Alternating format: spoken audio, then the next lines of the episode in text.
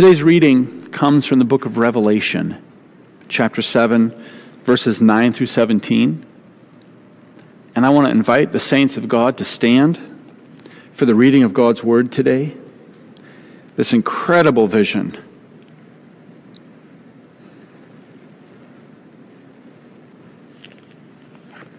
After this, I saw a vast crowd, too great to count, from every nation and tribe and people and language standing in front of the throne and before the Lamb. They were clothed in white robes and held palm branches in their hand.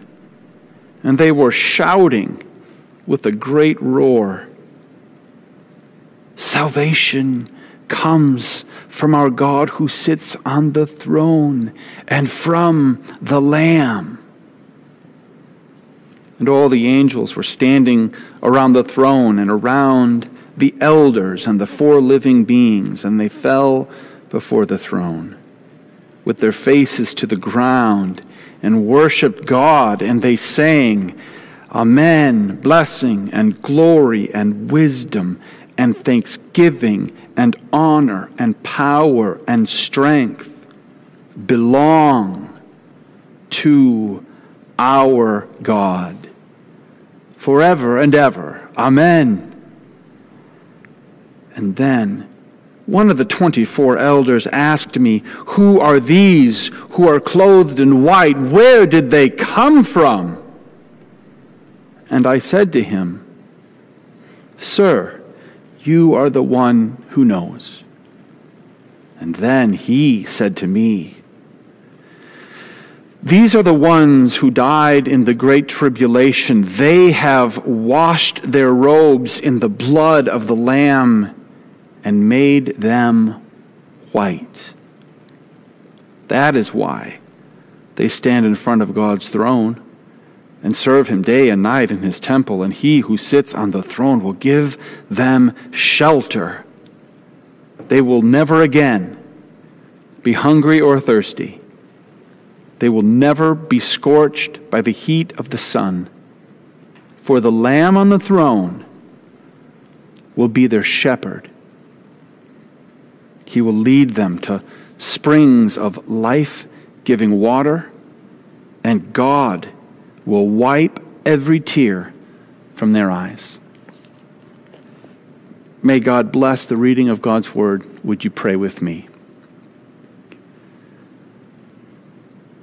Heavenly Father, may this vision found in Scripture, may you use it to nourish us, to remember your goodness, your protection, your guidance, and your comfort, especially on this day when we miss our loved ones and remember them. I pray these things in Jesus' name. Amen. You may be seated. My favorite description of the book of Revelation is that reading the book of Revelation is like holding a thunderstorm in your hand. I like that description. Reading Revelation, one minute you encounter monsters, the next minute there are creatures praising God. There are elders and horsemen, plagues and plight, beasts and dragons. The book explodes with power and struggle, good versus evil, Jesus fighting an enemy, thunder and lightning right there in your hands. That describes well what it's like to read the book, I think. And today we come to a portion of this letter that portrays a victory celebration. Can you imagine if you were in the story? If you were John experiencing this vision, perhaps there with him? What that would be like? Just before the passage we read together a moment ago, John is in the heavenly court, and John overhears something. He hears it. It's a little odd, really. what he hears is a bunch of counting and a bunch of numbers. From Judah, 12,000. From Reuben, 12,000. From Gad, 12,000. And on and on and on until all 12 tribes of Israel, 12,000 per tribe. It, it, it reads like a census for battle from the Old Testament. But this battle is not one of swords and violence like the nations. This is not bullets. This is a war of faithfulness to the Lamb, faithfulness to his ways and his teachings, to his love. The description of the 144,000, reading that number literally, brings with it a whole host of problems. The point here is not that there are 144,000 people in heaven or, or some realm of heaven or something like that. No, the number represents completion.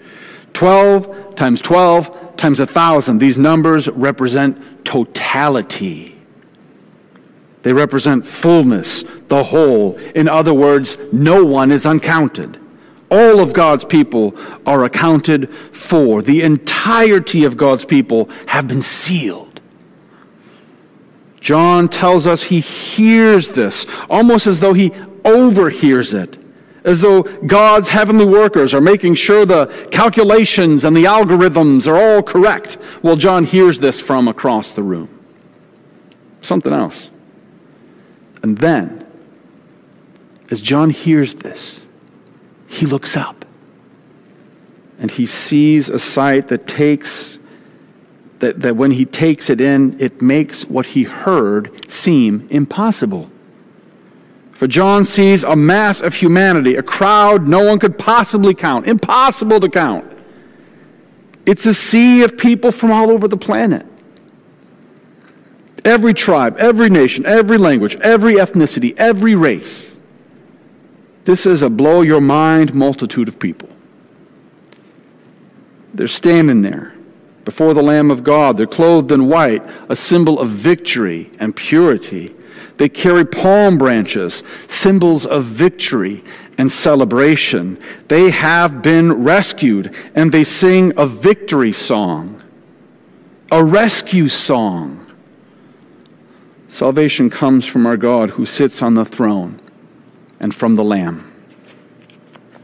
This is a victory song, a rescue song. Sit and imagine that scene. Maybe today, maybe tomorrow. Give some time to sit and ponder that scene, to reflect on what it must have been like to see it like John saw it. Have you ever been to a stadium of people during an eruption of applause? Imagine that 10, 20, 100 fold, maybe more. And then John is told the promise that the Lamb will be their shepherd, leading them to water and wiping away every one of their tears.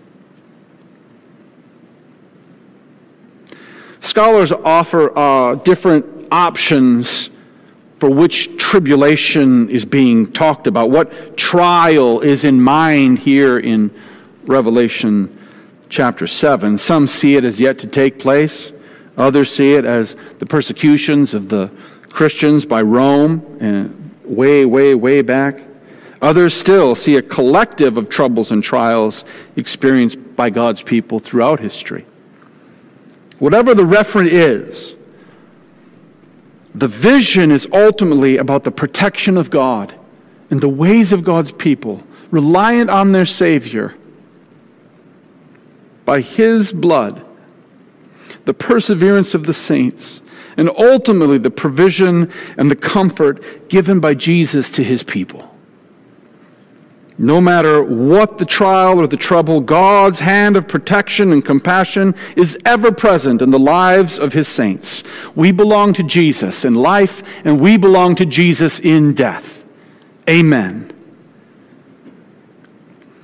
A few years ago, I read about um, the death of a young woman Weeks before the end, she was lying in bed, and next to her bed, in a chair, sat her husband.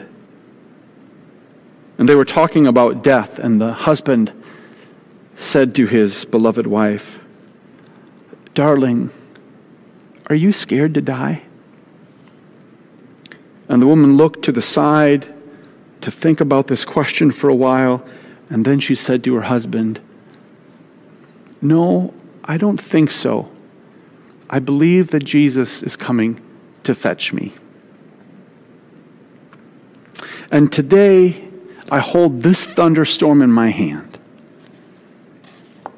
as I think about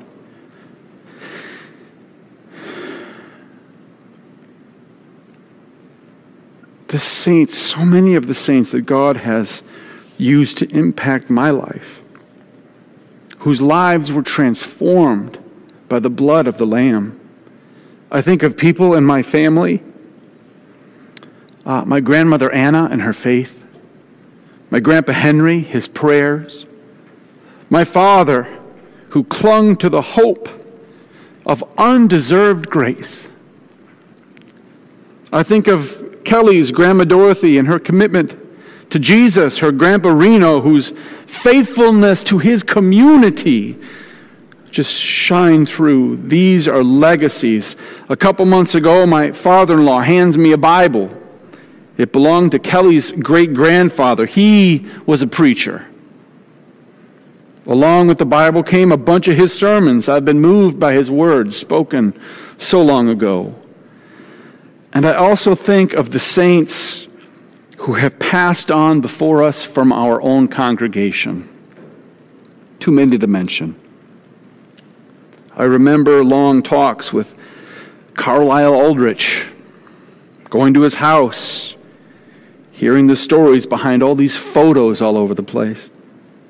Conversations with Sarah Moyer, her positivity, her gentleness, her laugh.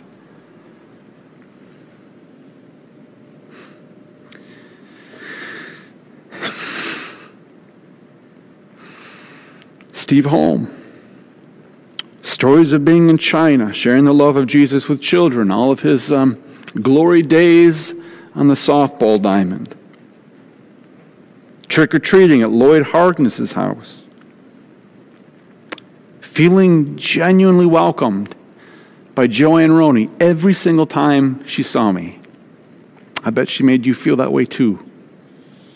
And lately, I've been hearing the voice of our sister Sharon McCann say to me once again, You know, Pastor, sometimes you need a pastor too. And there are so many more saints of God who use, that God used to shine the light of Jesus into our lives. How can it be? We all have a list. All of them counted, but too many to count. And I think of these witnesses who have gone before us, and I know that somewhere in that crowd, in Revelation chapter 7, somewhere before that throne, there they are wearing white, waving a palm branch, lifted under the protection and the guidance of the Almighty, that they too are now being led to living water, all their tears wiped away by the one who brings salvation. And they're there because of Jesus. Brothers and sisters, we will join them one day not based on our goodness or our work or the power of our love, but because of the faithfulness of Christ Jesus and his love for us. For Jesus says to us, yes, even today, I am the resurrection and the life, and anyone who believes in me will live even after dying. Everyone who lives in me and believes in me will never ever die. Would you pray with me?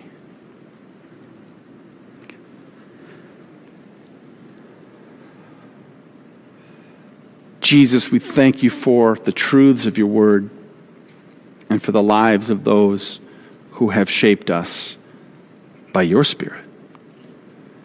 And as we now move into a time of communion to remember Jesus and his sacrifice, may you prepare our hearts